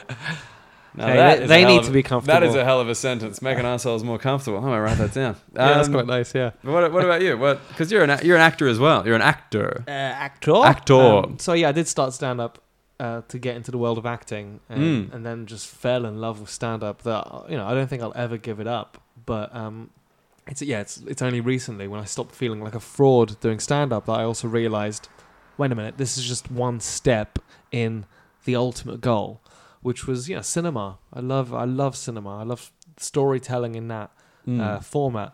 And I'm only really learning about cinema now because before my love of movies just was just on the story Mm. of of the characters, and now the sort of psychology of each frame and the character arc and uh, or you know the, No, the, real behi- detail, the color, the sound, the behind the camera stuff. but all behind camera stuff now Yeah. is is something that I really find fascinating. And is that why you went to LA in the first place? That no, was uh, it was because my my wife she's American. she, American moved, she lady. moved to the UK. uh-huh. really struggled with uh, the immigration process. It's much harder hit to move here than it was to move to America in terms of like, Really? That it- is the complete opposite to every story I've ever heard. But maybe that's an Australian thing. it's uh, For us, coming here is quite easy. I say after just applying for a national insurance number after 18 months. Well, yeah, that, This could be a mistake. Yeah, yeah. It's uh, it's the, the, there was some stuff like, for example, getting a bank account. She had to have a proof of address, and it's like, well, how do you get a proof of address without paying for a bill? So you need a bank account. So it was just this sort of weird catch twenty two. While you know, just little things like going to America, I go to a bank. They're like, you want to open a bank account? Okay, here you go. Enjoy. It's that easy. Uh, Right. Social security number. I didn't even have to apply for it. They just gave it to me when I became and, legal. And how? while you had to queue up and just do all of this. And yeah, that. yeah, yeah. How did you How did you get in there? Was it the the the spousal? We yeah, we were just married. Yeah, Married, because we were yeah. married. So um, No, because I remember I saw I saw an Edinburgh show of yours. oh, Alien of Extraordinary Ability. Yeah, and I, and that's the O1 visa for the US, isn't it? yeah, it is. Yeah. Yeah, no, because it was funny because I remember I was like I, was, I saw it based on the title. I really liked the title, Oh, all right. and Nice. um and then yeah, that, uh, subsequently I was like, oh, it's the American visa. You explained it in the show. yeah, yeah. Yeah, you explained it in the Uh, show. Yeah, that's and it. actually, uh, any listener that wants to hear the album, it's available for free on Spotify. that Uh, show. I- yeah, that show. there you go. Um, a little bit manipulated because it was also quite a visual show, it was a very visual show. uh, which there obviously was- doesn't translate on album. there was nudity. I think. Oh yeah, I got my uh, penis out. Yeah, Uh, yeah, yeah. Well, actually, it was hidden. It was Buffalo Bill style. It was. I remember we had a we had a side on angle, and I was like, oh boy, You're welcome. yeah, this is the free fringe, baby. Uh, um, but okay, yeah. So she, you met her over here, though. uh, no, we, we met in LA. Okay, and then you were like, come here. Yeah, and she struggled. She struggled here. Um, you know, she was doing animal behavior stuff and and modeling. So she was, you know, she loved the sunshine. You know, you don't want to. It's hard to be a model like in the streets of rainy streets of London. Yeah. So so because of her struggle and because of my love of, you know, my comedy and, and acting and stuff, it wasn't that unplausible to think, oh, I want to go to Hollywood. no, In absolutely fact, it was probably, you know, it was one of my dreams to be like in big Hollywood movies. So and you me, were go- right. me, me going there wasn't scary. you you were you were in a you were in a big old film. Yeah, I I, am. I mean, there's one. I don't know when this podcast comes out, but um, soon, uh, like as in probably tomorrow. okay, cool. So, so Friday, the twenty first of June, uh, the movie Anna comes out, uh, Right. directed by Luc Besson. Okay, Uh, so that comes out in the US, UK. It comes out on the fifth of July. great. There's also a movie called The Show, which was written by Alan Moore, who did Watchmen and uh, Yes. V for Vendetta and stuff Yeah, like that. yeah, yeah, yeah. So that comes out this summer, but I'm not too sure when. Awesome. So I've got a couple of yeah decent movies coming out. I'm actually shooting one on Friday. Um, Right. Going up to York to shoot another one. In York, So the main streets of York. Yeah, yeah. so it's uh, it's it's nice. Things are slowly heading in the right direction, which is nice. Yeah. And what feels good is that the one on Friday, for example, and actually the the the Anna one, they weren't. They're not comedy roles. I'm finally because I used to get you know, Previously, it was all comedy. it was always kind of comedy based. It was that was fun. It was easy, Mm. you know, to to do, and it was always like. I played like a drug addict or, or a rock and roll person because that was the vibe I gave. And, and honestly, yeah, I wasn't maybe versatile. And because I wasn't in control of my emotions, Mm. that therefore I can't control my emotions on set. Right? If I have no control of my emotions in real life, how can I control them on set? And it's only recently I was like, oh whoa, I really have access to them now. That's interesting. And that was really is an interesting realization to be like, oh, actually, all the work I did for my personal life has really helped to become a better actor. That's so interesting. I never even thought about that. I never I never realized it until and until now. Now I have access to it. until it happened. Yeah. And then and the and the plan is to kind of live between LA and London on a Yeah, permanent. because, because because you know we were speaking about how like people in LA are pretty mad, uh, but here people don't smile, which I struggle with. and I did. I mean, I, you know, and me saying that British people might listen and go, "Oh, fuck off, mate. We do smile." I get it, but you might need a pint to smile. Like, and I'm and it's also it's also a generalization. I mean, right? they certainly don't smile in London. Oh, like, it's just it- other a challenge. It's a other towns are nicer, I think. Yeah, but yeah. that's a big city thing. I think. Oh, for sure. I and I, I love London. Like Yeah. I love it. Like I've lived in London for a decade, and it's Right. it's very much a home. It'll always be a home. But it is interesting that after living in a very sunny place, where if you say, for example, "Hey, I'm really proud of this thing that I did," people will go, "Good for you." Thank you. That's really Ah, nice. I'm that's- glad that you shared. While if I say, "Hey, I'm really proud of this," oh fuck off, mate. And I'm like, "Oh, cheers. Bring me down." That is such a good point. Americans are so psyched for your success. Yeah, Even I- if they fake it, doesn't matter. They'll just they they you're like, hey, good job. Yeah, It's and- like it's like walking down the street and be like, "Hey, have a good day," and that person actually would like you to have a good day. Absolutely. And don't get me wrong, you know, some people just say it because they have to say it and stuff like that. You, you can tell the difference between people that are genuinely happy. And, Yeah. and just because you don't smile doesn't mean you're not happy.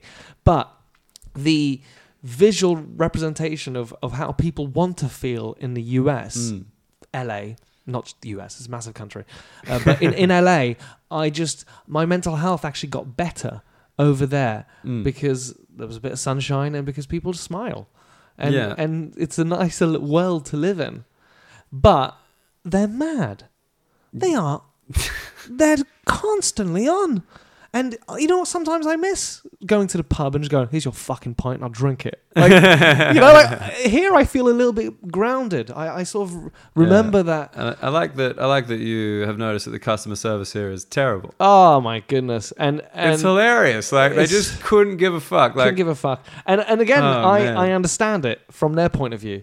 Like, uh, you know, why would you want to like work there if you doubt if that's not your dream? I get it, you know. yeah. But But in the states, they you know They make service an with a effort. smile. There's Service tip culture. yeah. Tipping culture forces them. like it, it has made sometimes you do want to be left alone. Of course. But I, I really do enjoy it when the waitress comes up to your table and goes, "Hey, h- how's it going?" And she looks you in the eyes and genuinely wants to know how your day is. yeah. I've started doing that, and I'll tell you what, you do that around in the UK. Like you just go to Costa Coffee, for example, you get coffee. You go, you look them in the eyes. If you can get the badge as well, their name badge, so you can learn their name, and you look in their names and you go, "You're right, Michelle. How are you today?" People just go, "Oh, I exist." People just want to know they exist, right? And it's like, "Eh, "How's your day?" You, I've noticed a difference in just offering a smile, but but it's a challenge because most of the time it's not met with a smile back. It's met with a why the fuck is that person smiling? It's creepy. It's creepy. Here it's creepy. Yeah, it's creepy here to smile. They're not used to it. They're like, "Uh, what's wrong with you guys? yeah, yeah. yeah. But what do you want? It's funny because like Sydney's got a very similar climate to LA. Yeah. And like, yeah, for me, it's like I don't get too affected by it. I don't think my my girlfriend and my housemate, they're both Australian as well. Right. They definitely get the seasonal affective, kind of like just brings them down, like that Oh, kind of sure. rain. It's a, it's definitely a, a little challenge here. But Um, the but I think the physical side for me is like there's just no motivation here to be in shape because you're never showing anyone.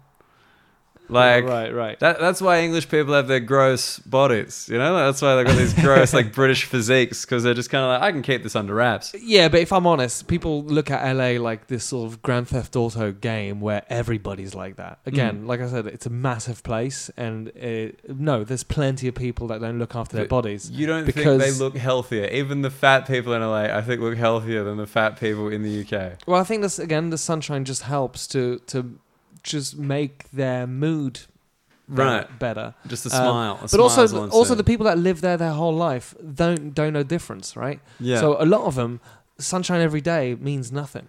I mean, that would be, I would say, me. Like until I came here, I didn't realize that I was just living in Paradise. yes, just like the best climate in the world. It's Yeah, like, yeah, oh yeah. yeah, right. I was living in that. Yeah, yeah. I had no idea. but yeah, it's funny. The, yeah, it's, it's interesting. I like what you said about Brexit made you French. Yeah, I I- was I like, think- oh, well, go fuck yourselves then if I'm not allowed in your country. Yeah. I worked really hard to be part of your society to the point where I changed my accent for you.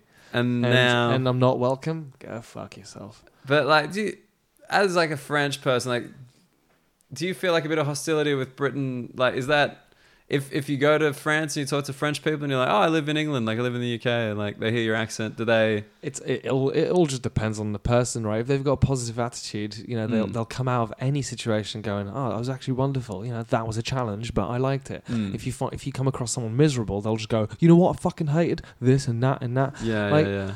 The amount of people that feel compelled to tell me, "I went to Paris, fucking hated it because the people are cunts," right? and I'm like, "Oh, I didn't realize that you did a survey on six million people." Right. Do you know what I mean? It's it's such a small-minded thing, and actually, what I hear is you hate yourself Right. because whenever you meet someone, you think everybody's a cunt. Sure. Maybe you're a reflection. Do you know what I mean? Yeah, I when yeah, I I meet see. when I meet people, you know, everyone's got their own journey. So everyone sort of. Sometimes I meet someone that's having a bad day, a good day. Someone's being miserable. Someone's uh, feeling good, Mm. right? I meet people with years and years worth of exposition. I don't know what their story is. So when I meet them, I try my best to just give them as much love as I can or Mm. respect. And if they have if they're having a bad time, I go, I don't know what their story is, Right. right? So I walk away. It's not. it's not on you. and I don't go, well, that one Australian that I met, you know what? I hate Australia. You know I mean? Like, it's like that's such a small-minded thing to to think. You meet one person once and you go, well, that entire group of people is a reflection of the entire country. No, Yeah, of No. course not. That's Um, ridiculous. I mean, Uh, I, I say- Europe, the way Europe sees British people is football hooligans. The way Americans see British people is Downton Abbey, right? Yeah. And and actually, it's like yeah, it's that, but also everything in between. Not every British person is a football hooligan or a Downton Abbey person. They're also just chill. Do you know what I mean? Like there's also the middle There's ground. a few. Yeah.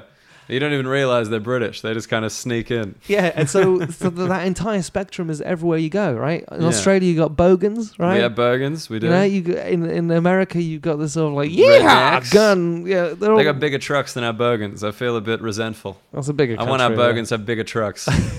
Come on, guys, own it. You know. But no, I mean it's funny because you were saying that, and I've definitely been negative about the French people in the past, and I felt like a hypocrite in It's- that moment, agreeing with you. Are they But I think are, are they big- challenging? I sure. think it's a big but- city thing. That was my because I went south, like to the smaller yeah. cities, and everyone was lovely. And I think it's just you know Big city, Paris, yeah, New sure. York, London, big on foot cities. Yeah, yeah. Like that's the difference in LA. LA is everyone's in a car. You walk anywhere in LA, everyone thinks you're a fucking lunatic. Oh, They're like, "You're walking crazy." is wild. Yeah, yeah. Yeah. Like, you're like, if "Are I you if I walk somewhere and they're like, "Oh, where did you park?" Oh, I walked here. What? Yeah. Like people just lose their shit. My my girlfriend walked somewhere like 35 minute walk each way, and this guy was just staggered. she, he was just like, "Wait, what? You didn't get an Uber?" And like, "No, Oh, yeah, it's yeah. it's an app. What? Of There's course even I walked." there's even a song called "Nobody Walks in L.A." Something like that. Oh really? Yeah, yeah, yeah. this is such a thing. But yeah, uh, that was that was my main takeaway with like when I went to the other parts of the thing, like the other parts of France. I was like, it's just a big city thing. If you're in a big city where everyone's on public transport and walking around the streets, Yeah, they're gonna be a bit short with you. Why? Because there's a lot of people. They don't have time. yeah, yeah. And and Everyone's and I- rushing. And, for you know, if uh, you know, I'll, I'll I'll speak to some people who were like, you know, I asked them for directions and stuff, and I was like, oh, what language did you ask the directions in? Mm. English, Yeah. right? And it's like, well, if you go to another country, Mm. make an effort. Mm. small effort because I bet you if you made a small effort, they'll just be like, "Oh, actually, we can speak English, right?" Yeah, yeah. Uh, they yeah. ignore you because you just Because they definitely can. I, I- have it on good authority that people- every French yeah. person can speak English. they're pretty good. Yeah, uh, I think most most, most mainland Europe makes a Definitely. strong effort. Definitely. I when I was in Germany, one moment there was this woman, and she, I did struggle with her because I was like, oh, "You've made zero effort here." right. She was in Berlin, and in the line there there was a, the currywurst, which is Yeah, a yeah. sausage with curry powder, right? It's And quite tomato traditional. sauce. Yeah, yeah, yeah. You got it with the bread or with And- the chips. very nice. There you go. And so, uh, very basic. You could have Mm. gone on the internet just to learn a couple of basic things, like like please and thank you, right? So ple- Exactly. please is bitte, right? yeah. And currywurst it actually says the, the word on it on like it said the, the word by the food, Mm. so you could point to it and just say currywurst, right? Yeah. And also one, ein. Yeah. Right? So you could have said ein currywurst bitte, right? Mm. That, that's it. Hello, can I get one of them sausages with the powder on it? and I was like, sorry, sorry. What, wh- where do you think like you are? Make just make an effort. Yeah. And, and it was just, and, and again, I, it, that's not a representation of British people. You'll get French people. You you get German people that do it. You know, Mm. Every country's a spectrum. But she just went so like But she went so British. She went like, I used to. The the Brits, um, then they they invaded uh, nine out of ten countries. So there's 186, I believe, something like that, right? right. Nine out of ten. Every country except for like 22, It's been invaded by the Brits. high score, right? That is a high and score. so so that is that is whether they realize it or not, sort of ingrained in their culture that their Mm. kingdom was one of the biggest. well, it they- was. The sun never sets on the British Empire. Right. That was the old phrase. As Right, a right. good Commonwealth boy, I So know this um, stuff. so because of that, it's it's I think it's ingrained in their attitude that Mm. they own the world when they just don't anymore. Yeah, That's an interesting point because I think there is a degree of that. They still think For they're sure. the center. Yeah. I think I don't know about the Well, ownership, but like the center. They're like this is where everything happens. And It's there like, is a, there is a, there is an element of truth to like, for example, you look at a map, right, and the UK is kind of in the middle. Uh, they are in charge charge of time, uh, which, which I quite like. The Greenwich Meridian, like, they set the clock. yeah, yeah. yeah. So they set the clock for like every plane in the world, you know. That's funny. So, so the, there is an ele- there is a lot of wonderful British culture, like th- Mm. that, that they that they should be proud of. Um, but at the same time, there's no evolution. They're, they're like, no, we're the best. We're so good. We are going to insulate ourselves. yeah. Goodbye, Europe. And it's like, well, no, it's the world's getting we're, we're globalizing now. Like, We should probably stick together. we should probably stick together. And they're like, no, because we're so good. Oh man, they're an odd. I want to. I want to leave it there. I think that's good. I Yeah, like yeah. that. I like that as an ending. Just being like, because that's what they're. That's their move. They're like, remember how good it used to be? Yeah. We're gonna leave the EU and it'll be like that again. It's like, no, Well, it won't. I think it's the move from a, another country, make America great again. Ah, that's also yeah. I mean, I don't even get that. Make America great again. Like Slaves. that's what he means. Can you imagine if like he like that's the thing like the whole campaign make America great again and they're like all right Donald what's your policy and he's like slavery Well, free labor. Like Free he'd, labour. He'd probably love that. Yeah, totally. of course he would love that Yeah, of course he would. So yeah yeah, if he doesn't kind of have like a slave working somewhere for him there's no way Melania does not look happy in her position. I think she's paid handsomely yeah, that is true. um, We're making a nice bit of cash. on the side. Um, Eric, thank you so much for sitting down. Thanks where, for inviting me. Where me. can people find you? Uh, so the social medias, obviously. social medias. Uh, Instagram, I have a bit of fun just making silly pictures on there. Good. Um, my show, the Edinburgh Festival, is going to be happening there. what, what's it called? What Uh, time? Born of Chaos at 4.15 and then uh, another one at 6.30, the, s- the sort of second part of it. Second part. You're doing two shows a day. Yeah, um, and the first one works on its own, so you Mhm. don't need to see the second one. But I would recommend seeing the first one to see the second one. Sure. Interesting. and uh, you got to you got to spell your name. It's going to be written down, but I always like people to spell Like it. a lamp, like a lamp. and then then like an aerodrome, A E R, and then a T. So lamp, air. or lampere. Yeah, like a lamp. If you want to use the pronunciation guide. If you type in Eric Lamp on Google, I think it finishes it. really, Yeah. you're number one. You're the number one Eric Lamp in the Uh, world. Maybe. That's Yeah. pretty cool. I think it does. Yeah, it does. It does definitely. On Instagram, it definitely changes it. Like I'm the top one, Eric Lamp. You're Eric Lamp. Is your Instagram just Eric Lamp, or does it have the whole name? It's got the whole name. Oh, okay. I was like Eric Lamp. That's a pretty catchy, catchy little name there. you could be like, you know, like you know, a lot of them like German comedian, Greek comedian. You could be Eric Lamp. Oh yeah, it's uh, king of the it would lamps. probably make my name easier to spell for people. I do end my email with lamps. Lamps. Yeah, like That's a good little nickname. little nickname people gave me before. Oh, all right. Well, um, actually, one one last question. Go on. If you don't live in LA, don't live in London, where would you live? What's your what's your what is your number one life alternative? Oh my goodness. Well, life. I hope that I live a, a very long life. Sure. And good. so I would like to maybe taste the flavors of many different geographies. Like I'd love to live in Japan for a bit. okay. Um, that would be a great place to actually, you know, maybe spend a, a year. Yeah. There's also a place called Longyearbyen in on, in Svalbard, which is a, an island in the Arctic Circle, and I did and I did a gig there, and just this isolation from the entire world was Right. quite amazing to experience, and I would like to spend a year there because there's six months of darkness and six months of sunshine, and just experiencing that would be quite amazing. They're so far up north. Just imagine the aurora borealis. Like that would just be That's just a sky. magical place where you know like let's say I'm I'm told you've got a year to write this script or this Mm. book I would probably just go to Longyearbyen Straight there. yeah In yeah the dark and the light. but uh, but for now I think um having my base in LA would be quite nice and Mm. coming back regularly to the UK because I love it and Nice. France and Paris I'm in Paris a lot You're in Paris a so, lot. so for now like the, you know the, the, the three countries are uh, attractive yeah, you're a triple threat, but then maybe Japan or maybe an isolated island. Okay. Doing the self castaway. And the way we end the podcast is you say cheers, mate. oh cheers mate Fucking nailed it. Eric Lampaert, pleasure.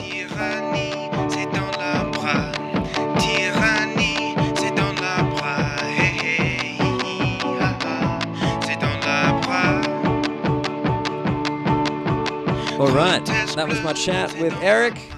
Uh, I think you will all agree, super interesting, especially up the top with all his talk about mental health and how he personally has used this online hypnotherapy to feel better than he has in his entire life. Uh, I definitely uh, think that is an LA influence. Like I think he thinks it's part of the ho- overall narrative, but I promise you, just from being in LA for like nine days recently on holiday, I was still like, man, I should really get some therapy. You know, I think I can improve my existence in this world. I can feel better about stuff with the right direction. That's a that's a very Los Angeles mindset. I think they're very they're very willing to work on themselves, and they're also very willing to be open about working on themselves. Though I don't know if Eric ever needs any encouragement to be open. He's a goddamn open book.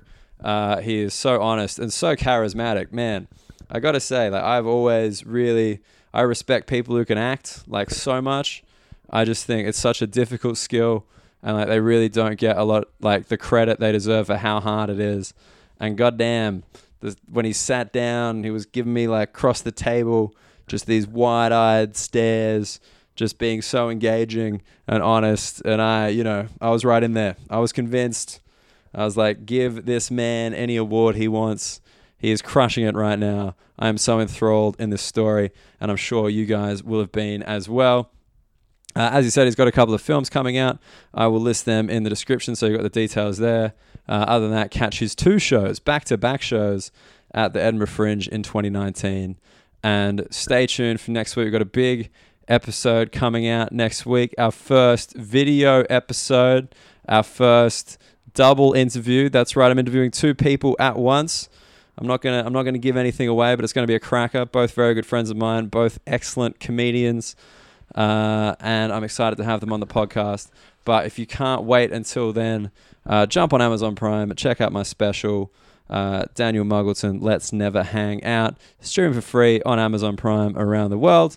Uh, a lot of you guys have checked it out and left lovely reviews saying that you found it because of the podcast and really enjoyed it, which appreciate, which I appreciate so much. I really, I really, really do.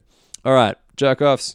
Uh, my name is Daniel Muggleton. As always, it's been a pleasure chatting to you, and I'll catch you next week with the video episode, the two person guest, the double guest. Very exciting. Until then, cheers, guys. Have a good one. Thank you.